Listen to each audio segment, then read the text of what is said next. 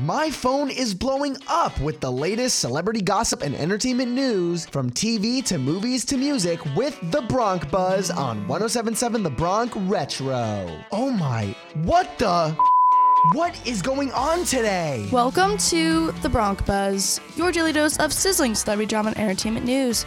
I'm your host, Heather Batesel, coming at you from 1077 The Bronc Retro here at Rider University. Top Gun Maverick is headed to Paramount Plus. The trending movie that came out earlier this year had everyone running to the movie theaters has now been added to a subscription service in the US starting Thursday, December 22nd, just in time for the holidays.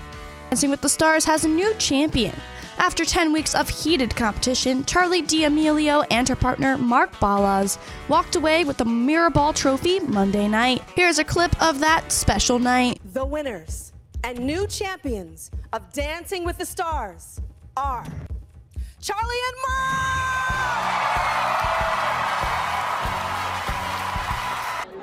Oh my gosh. You're shell shocked. You looked shocked. I didn't know what to think. It was it happened so fast. In other news, former Victoria's Secret angel Jasmine Tookes and her husband are expecting their first child together. The couple took to Instagram to share the exciting news, commenting, The last six months have gone by so fast, and we can't wait to meet this precious little angel. Feeling so grateful to start a family with you. That's all for today. Make sure to check back in at 1077 The Bronc Retro every day for your next episode of The Bronc Buzz with your host, Heather Batesel, here at Rider University.